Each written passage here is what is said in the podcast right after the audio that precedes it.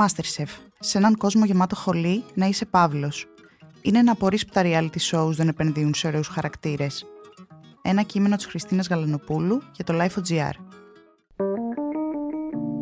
Είναι τα podcast της Life.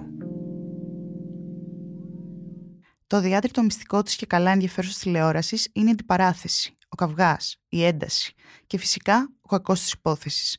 Τηλεόραση, κινηματογράφος, θέατρο, η ζωή η ίδια για όνομα του Θεού δεν υπάρχουν χωρίς τους κακούς. Είναι το αλατοπίπερο, το σημείο βρασμού, ο λόγος που ψάχνουμε για να τα σπάσουμε όλα.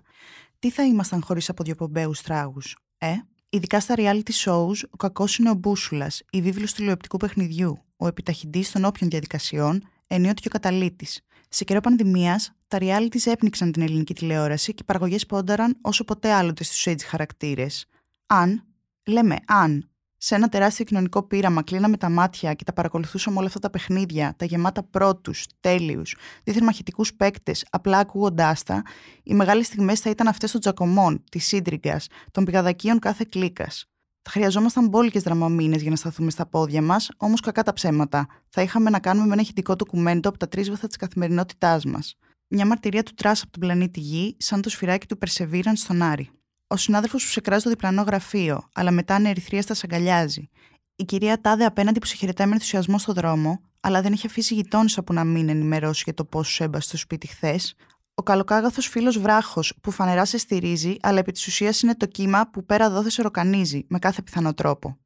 Πώς να μην ποντάρει τηλεόραση στα μύχια σου; Πώς να αποφύγει τον πειρασμό να μην σου δείξει τι πραγματικά συμβαίνει εκεί έξω, ε; Θα χάσει τη μεγαλύτερη ευκαιρία της να ταυτιστείς, να απορροθεί, να χωριστείς κι εσύ σε ομάδες. Το καλό πόκερ φαίνεται και στο Twitter που μετράει κάθε νοικοκλείσιμο των ματιών μας. Και ξαφνικά ένας διαφορετικός unscripted χαρακτήρας. Ένας τύπος που θα ήθελες να έχεις φίλο, συνάδελφο, παρέα. Δεν εκπέμπει κίνδυνο και είναι τόσο παρήγορο αυτό. Δεν έχει κάτι κακό να πει. Για κανέναν. Γελάει πολύ. Με την καρδιά του δεν παρεξηγεί, τουλάχιστον σκέφτεται δύο φορές μην παρεξηγηθεί. Είναι ομαδικός, χωρίς αυτό να σημαίνει ότι δεν έχει όνειρα δικά του. Δεν γκρινιάζει, δεν βαριγκομάει. Πώς χώρισε αυτός ο τύπος στο σενάριο; Ποιος αντέχει την αγάπη, ε, αγνοεί την αντιπάθεια. Γιατί δεν έχει καμία σημασία.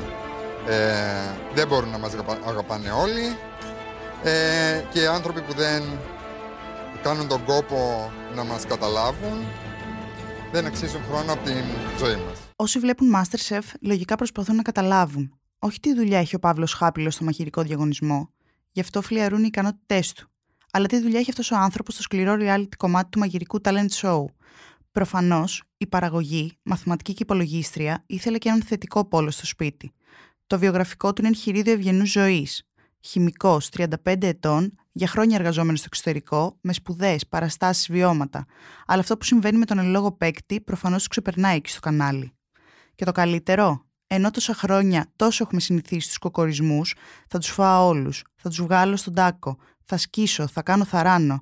Ξαφνικά έρχεται ένας νορμάλ άνθρωπος και τον ρωτάνε πώς πιστεύει ότι θα τα πάει στην αναμέτρηση και λέει χαμογελώντας. Δεν ξέρω, θα κάνω ό,τι μπορώ, όπως μου βγει. Τι να σας πω. Τι ωραίος. Τι ανακούφιση να ζουν τέτοιοι χαρακτήρες ανάμεσά μας, που δεν παίρνουν την εαυτάρα τους στα σοβαρά και ας έχουν ζήσει τρεις ζωές, αλλά δουλεύουν σοβαρά και αθόρυβα. Που δεν θέλουν να επικρατήσουν πατώντα επιπτωμάτων, που δεν πιστεύουν ότι ο κόσμος περιστρέφεται γύρω τους και για κάποιον λόγο τους χρωστάει ρέστα. Βέβαια, φέτος, στον εν λόγω μαγειρικό διαγωνισμό, η επιλογή χαρακτήρων με αρνητικά χαρακτηριστικά, και όχι ακριβώς μαγειρικά χαρίσματα, είναι για ρεκόρ. Στο σπίτι το bullying πάει σύννεφο. Οι τοξικές συμπεριφορές διαπιστώνονται με τέτοια ευκολία που ακόμη και τον πιστό τηλεθεατή της μαγειρικής και της εκπομπής ειδικός, μια σιχασιά τον πιάνει. Σε μια τέτοια στιγμή, γλυκά, τρυφερά και κάπως αμήχανα, με τη χάρη των ανθρώπων που έχουν ζήσει δύσκολα, αλλά κάτω δεν το έβαλαν, ξεφλουδίστηκε και η αλήθεια του Παύλου. Η αντιμετώπιση του Κωστή, με το που γύρισε στο σπίτι, του ήταν πολύ έντονη και χωρίς χώρο διαπραγμάτευσης. Πράγμα που εμένα μου χτυπάει σε ένα νεύρο πολύ προσωπικό, γιατί αυτή την αντιμετώπιση την έχουν πολλοί άνθρωποι. Και εγώ μέσα σε αυτούς. Εγώ πες όχι μέσα σε αυτούς, γιατί εμένα μπορεί να μην με καταλαβαίνεις. Υπάρχουν όμως άλλα άτομα, όπως τρανς, που δεν μπορούν να κάνουν διαφορετικά και έχουν μια πολύ επιθετική αντιμετώπιση από τον κόσμο, την οποία τη λαμβάνω κι εγώ. Γιατί ζω σε αυτή την κοινότητα, η οποία είναι πάρα πολύ άδικη. Γιατί δεν δίνεις καθόλου χώρο στον άλλον να σου πει την πλευρά του. Είχε δηλώσει τότε. Η αντιμετώπιση του Κωστή με το που γύρισε στο σπίτι ήταν πολύ έντονη και χωρίς ε, χώρο διαπραγμάτευσης ή συζήτησης ή οτιδήποτε.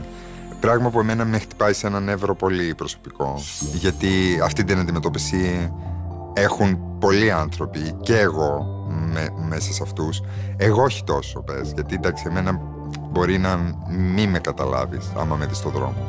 Υπάρχουν άλλα άτομα όπως τα τρανς άτομα που δεν μπορούν να κάνουν διαφορετικά, που έχουν μια πολύ επιθετική αντιμετώπιση από τον κόσμο, την οποία την, την αναγνωρίζω και την λαμβάνω κι εγώ γιατί ζω μέσα σε αυτή την κοινότητα, η οποία είναι πάρα πολύ άδικη, ε, γιατί δεν δίνεις καθόλου χώρο στον άλλον να σου πει την πλευρά του ε, και γιατί είπε, τι είπε ή whatever. Αν τον ξεχώριζε κανείς μια φορά μέχρι τότε τον Χάπιλο, μετά από αυτό κάπου ήθελε να βγάλει καπέλο. Για την ωραία του στάση, για το θάρρος του να χωρέσει τόση αλήθεια στη στιγμή ενός άλλου. Για την τάση του να δικαιολογεί τους ανθρώπους, αυτό και αν έχει εξαφανιστεί από το παρόν μας, όπως προέκυψε από άλλη ατάκα του που χωρούσε πολλές συζητήσεις. Εγώ, επειδή έχω πονέσει πολύ στη ζωή μου, κατανοώ ότι όλα τα κακά πράγματα που βγάζουν οι άνθρωποι πηγάζουν από τον πόνο. Κάτω τα τηγάνια, τα μαχαίρια στις θήκες τους και ας αφήσουμε τη σάλτσα να σβολιάζει, ειλικρινά μέσα σε τόσο αγώνα και τόσο ποδαρόδρομο για τα δικαιώματα της ΛΟΑΤΚΙ κοινότητας, για τη μη μονίμως αναγνωρισμένη και ισοβίως ποδοπατημένη ισότητα των γυναικών, μέσα σε τόσες δίκαιες ακτιβιστικές κραυγές για όλες τις μειονότητες, μια ήσυχη σταθερή φωνή να αφηγείται τα πάντα μέσα σε λίγες λέξεις και να γίνεται και κατανοητή, με τη μία. Καιρό είχαμε, αλήθεια. Φυσικά μπορεί να υπάρξει και το plot twist. Μπορεί, αν και φαντάζει κάπως απίθανο, να δούμε τον ελόγο χαρακτήρα όπως δεν τον έχουμε φανταστεί. Ο εγκλισμός σε ένα σπίτι με άλλους τόσους είναι κακός σύμβουλος. Αλίμονο, μας το έμαθε καλά αυτό η καραντίνα που μόνο καλύτερους ανθρώπους δεν μας έκανε, παρά τις αισιόδοξες προβλέψεις πολλών. Αλλά, ίσως τώρα πια τα κανάλια θα πρέπει να δίνουν περισσότερο χώρο σε τέτοιους χαρακτήρες.